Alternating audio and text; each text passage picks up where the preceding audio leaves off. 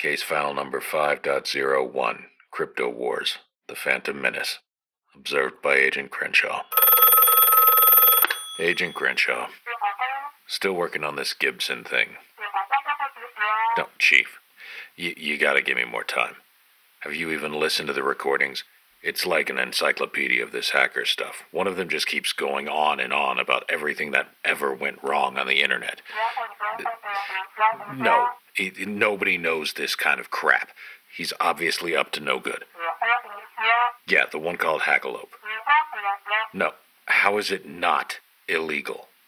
The information is dangerous. Oh, and, and the other one, the other one. Y- Ymir. No, he's always going on about everything the CIA and FBI did wrong. All the wiretap stuff, all the crazy projects. How does he know?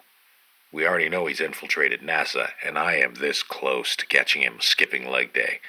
Now just ask yourself, Chief, what would J. Edgar Hoover do? Come, Chief, all I need is more time. Sooner or later, they're gonna slip up, and I will catch them. Hacking the Gibson.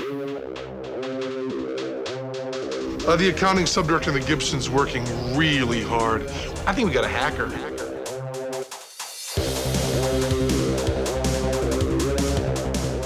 Hey, Ymir. Yeah. After the couple of uh, Crypto Wars episodes that we've done so far, how trustworthy do you think the NSA and the rest of the US intelligence apparatus is when defining cryptography and uh, having our best interests at heart? Well, since they're listening to this podcast, I imagine they are completely trustworthy and I would never go against them. Well, I mean, on the upside, they're listening to this podcast and that like doubles our listener base. Uh, anyway, so the thing is that they've had a little bit of damned if you do, damned if you don't problems because in the original DES standard, they didn't want to be in it because they thought they were going to get hammered because people thought it would be backdoored if they had any hand in it. And they tried to keep it at arm's length. And then they had to go ahead and produce their own S boxes and say by fiat, this is what you had to use because of a criteria they didn't tell anybody about. So they tried to keep it at arm's length. And then, in order to make it secure, they totally fell into doing a thing that couldn't be verified in a transparent way. You know, there are things to be worried about. And as far as that's concerned, and this is actually one of the biggest ones in my mind. When I originally was writing this episode, I thought that there was going to be more than one story like this of a government organization specifically sabotaging a cryptographic implementation, the whole implementation, not just a single thing, but the whole standard by which it was implemented. It turns out that very few organizations actually release cryptographic standards that get used throughout the world. I'm not saying that the US government apparatus is the only one, but based on my back of the envelope count, they're the biggest single provider the single big standard giver I mean, of between getting those standards built for them or standardizing them in their publications. Nobody really has the same pull that the US government does in the crypto world that we have right now. I've talked a little bit about previously how there are some other algorithms that are out there released by various folks. Even some of the algorithms that were contenders for AES are unencumbered by, by uh, licensing that are pretty secure. Like the seven finalists, any one of them, all of them passed the security side of things, and it, the finalists were determined by performance. So it's not that there's no crypto available, it's that cryptography is not just about key agreement. I mean, going back to the SSL episode and everything that you work on in order to make crypto work, it's a system, and everybody has to agree on how you're doing it, especially in cryptography, because you can't get it kind of right. You have to get it exact, or things don't decrypt. So standards are super important. And the locus of a lot of standards is the US government. So it's really important that they get it right. So there isn't really other stories to tell because nobody has the same impact on the world of cryptography that we use that the US government does. Like it just doesn't happen.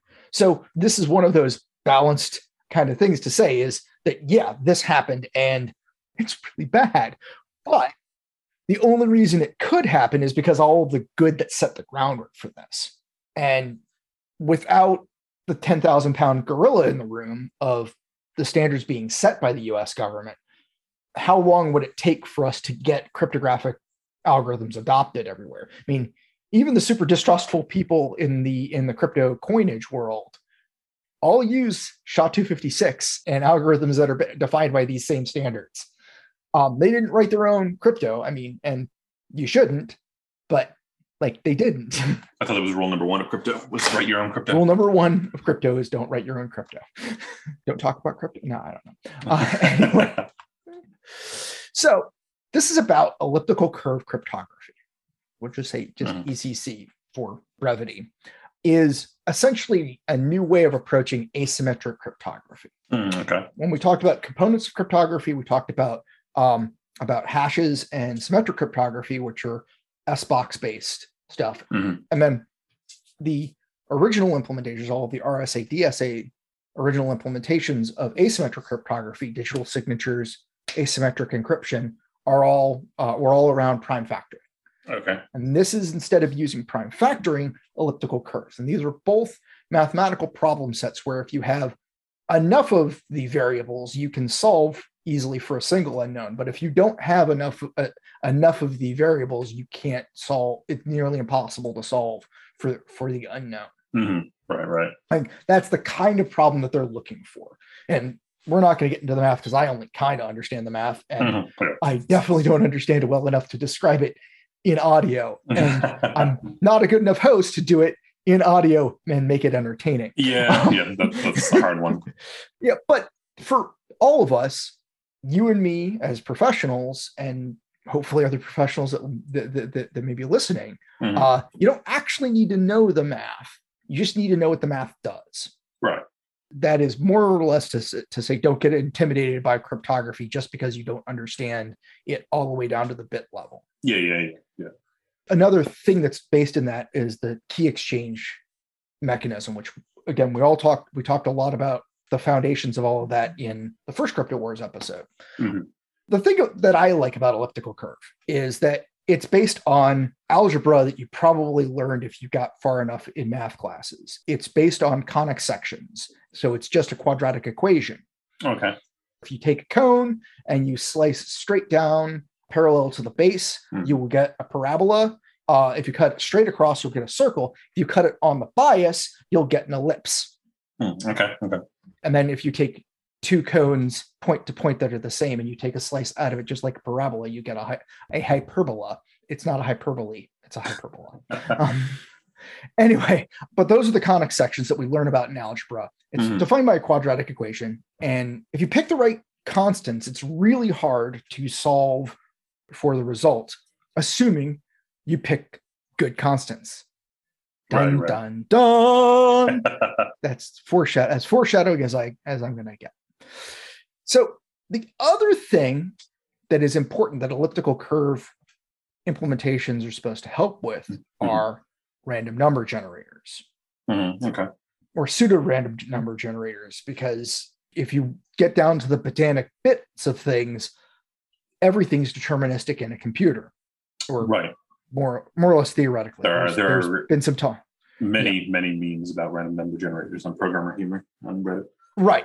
Yeah. Now, if you have a good random number generator, it's not predictable. And there was some stuff that, uh, like Dan Kaminsky, going back to to some of the work that he did, he had a set of things called DakaRand, which actually used things within the computer, like uh, temperature sensors and and whatnot, to use as random number generation seeds and mm, stuff. Okay. So you take like the last five significant digits of a temperature sensor mm-hmm. as a random number in- input or mm, something okay. like that. So he was getting random generation by actual physical factors right, rather than the deterministic thing, which is why there's like, this is one of those, yeah, pretty much, but actually, like, don't worry about it. Yeah, yeah. More or less, don't worry about it on an everyday basis. Right, right. Do worry about it on like major implementation basis. Right. Now, there's a lot of reasons to you that where random number generation is important in cryptography, but one is a nonce value where you create a value that is only used once uh, in order to create a seed mechanism so you don't get duplicate blocks. But the really important one, the one that we're real that that's kind of the, the most important one about the, the thing today is that in asymmetric cryptography, we've talked about this before, the length of the message that you can encrypt with asymmetric cryptography is quite short. So what we tend to do is we encrypt the entire message using symmetric cryptography, and then we take that key and encrypt it using asymmetric cryptography. Hmm, okay. Right. So then you transmit the asymmetric cryptography, you decrypt it with your private key, boom, you're you're in business. Mhm. But that key that you transmit through asymmetric cryptography for the symmetric stuff, you can't just reuse the same key, or else the last guy that got a message will will know the key to your message. Right, There's right. nothing that stops him from doing that. Yeah, yeah. So where do you get those keys? Well, you have to generate them on the fly, Hmm. randomly. Dun dun dun. Um, so in the 2000s, NIST wanted to get in on this new ECC hotness. So they started a working group, various government agencies, including the NSA, and they came to working on a standard for uh, what's called dual elliptic curve deterministic random bit generator Hmm, okay. dual EC DRBG. This was the first published as a draft in NIST SP 890A. Okay. Uh, I forget if that's special publication or or or or, or what. Um, the SP does stand for this is a supplemental publication or or or, or special publication. I forget exactly which. Um, right, right. and like they've been working on this so in june of, of uh, 2004 it was also released in ansi x9.82 Okay. here's the thing during the ansi meeting where during one of the ansi meetings where they were working on the publication x9.82 Mhm. one of the listed authors of the nist publication john kelsey uh, said that it was possible that carefully closing, chosen constants could allow a backdoor into the random number generator. And again, if you can pr- have some level of prediction on the random number generator, that significantly reduces the key space that you have to work through in order to decrypt the symmetric messages. Mhm. In, in the specific case of you know creating those ephemeral keys, having a backdoor into the random number generator gives you the ability to decrypt messages Right, right. with significantly less CPU outlay. And the thing is, they knew to talk about this because a backdoor uh, of this type was originally theorized by uh, Young and Yung, uh, Y O N G and Y U N G, Mhm. um, in their cryptovirology paper, Kleptography Using Cryptography Against Cryptography. Now, the thing is, this is actually not the first time this paper has come up because this paper was also the paper that theorized the use of crypto ransomware right. that we talked about in the first episode in the first ransomware episode um, i found it very interesting that they came back to that it was like wait i know those names like, wait a second. so uh, there were several papers between october 2003 or so and 2007 or so that were like hey maybe dual ec drbg has some weakness it seems that it, there's some biases in the random number generator Hmm, and progressively, people are like, wait a minute. We're afraid that somebody may have generated a set of secret constants that work alongside of the constants that are in here hmm. that may allow for the, the derivation of things like symmetric keys. Right, right. Other weird thing about it was it was about three times slower than it should have been. Hmm, okay. One of the difficulties about this is that it was in a NIST publication. NIST publication was was finalized in 2000 in June of 2006, Hmm, and the dual EC DRBG was one of the four permissible cryptographic secure pseudo random number generators uh, defined in that publication. Okay. So there were only four options to use for a pseudo random number generator to be compliant with the NIST 800 series of documentations, which for everybody uh, that doesn't work in the government world is basically the core of all the information security um, standards. Mhm. Like NIST 800 is the core of everything. There's Right. just a bunch of publications in the 800 series or special publications for 800 that are your life if you have to uh, deal with standards compliance in the government in the U.S. government world, Right. Yeah. Yeah. As you and I are well aware. So Bruce uh, Schneier, the guy who wrote the Big Red Book, Applied Cryptography, wrote an article for Wired saying, "Did the NSA put a secret backdoor into the new encryption standard?" Based on uh, Dan Shumow and Niels Ferguson's presentation uh, about ECDRBG. Hmm, okay. And again, there were several people that produced papers in here, I, and it's one of those things where it's like, is it too many to name, or is it not too many to name? But it, it was a lot. Yeah. Yeah. Yeah. But it, like, it continued to be a standard, and then Hmm, Okay. happened. And Reuters reported that information released by Snowden showed that the NSA pushed to be the sole authors of the dual ECDRBG standard Hmm, okay. and that they did have a backdoor secret secret constants to use for it. Hmm, So they they they they did it on purpose. right. another thing that came out was so like we just touched on RSA because it's not important to crypto wars, but they're really important to cryptography. The RSA algorithm, and man, like I remember Rivest, but the other two guys, uh, Shamir and I should remember, but I don't. Uh, yeah. But RSA was the first asymmetric algorithm. Really important. All of the the token keys that we that that we use, all the physical token keys you may have seen, you Mhm. probably used, those are all based basically on asymmetric cryptography and basically using a time slice to generate a six digit code. Right. And that mechanism is exactly how everybody else's soft and hard tokens work. Mhm. Implementations may vary, but that's how you have two independent things coming up with the same answer to the same math problem in a way that can't be reasonably predicted. Is Okay. by doing this. They both keep the same time, they both run the same calculation through the same key, and that's how you get it. So, like, really important to cryptography. They've been big advocates for a lot of um a lot of things. They they were part of uh, I believe that they were one of the the org- one of the organizations that put up the they were the organization that put up the prize for breaking DES. Hmm, all right. But here's the thing. They took $10 million from the NSA to use the dual E ECDRBG algorithm in their BSafe product as the default random number generator. Okay. They said that they would never do anything that they that they've never ba- uh, uh, produced backdoor algorithms and all this, but it was worth reporting. It was re- worth reporting in in uh, I believe the New York Times Mhm. that they took the money f- for for this based on this on the Snowden documents and used what the NSA knew was a backdoored algorithm. Right. Yeah. So it was shortly after that in 2014 the government removed uh, ECDRBG from the NIST standard, hmm but it was there for eight years from the final standard and about 10 from its original publication, 10 or Mhm. 11 from its original publication.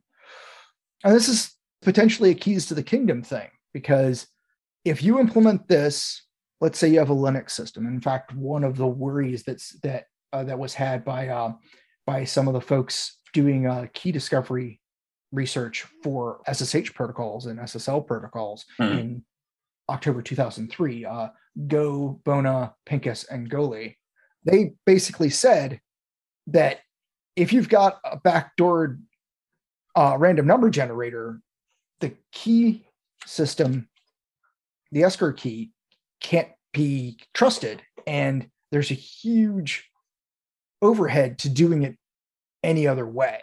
So you've got a backdoor random number generator.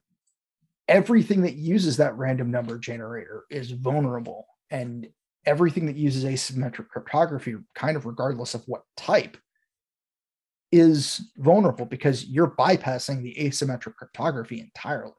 You're going directly against the symmetric algorithm, and you're again, you're not attacking the algorithm. You're attacking the key because mm-hmm. you can determine the key based on traffic by the system.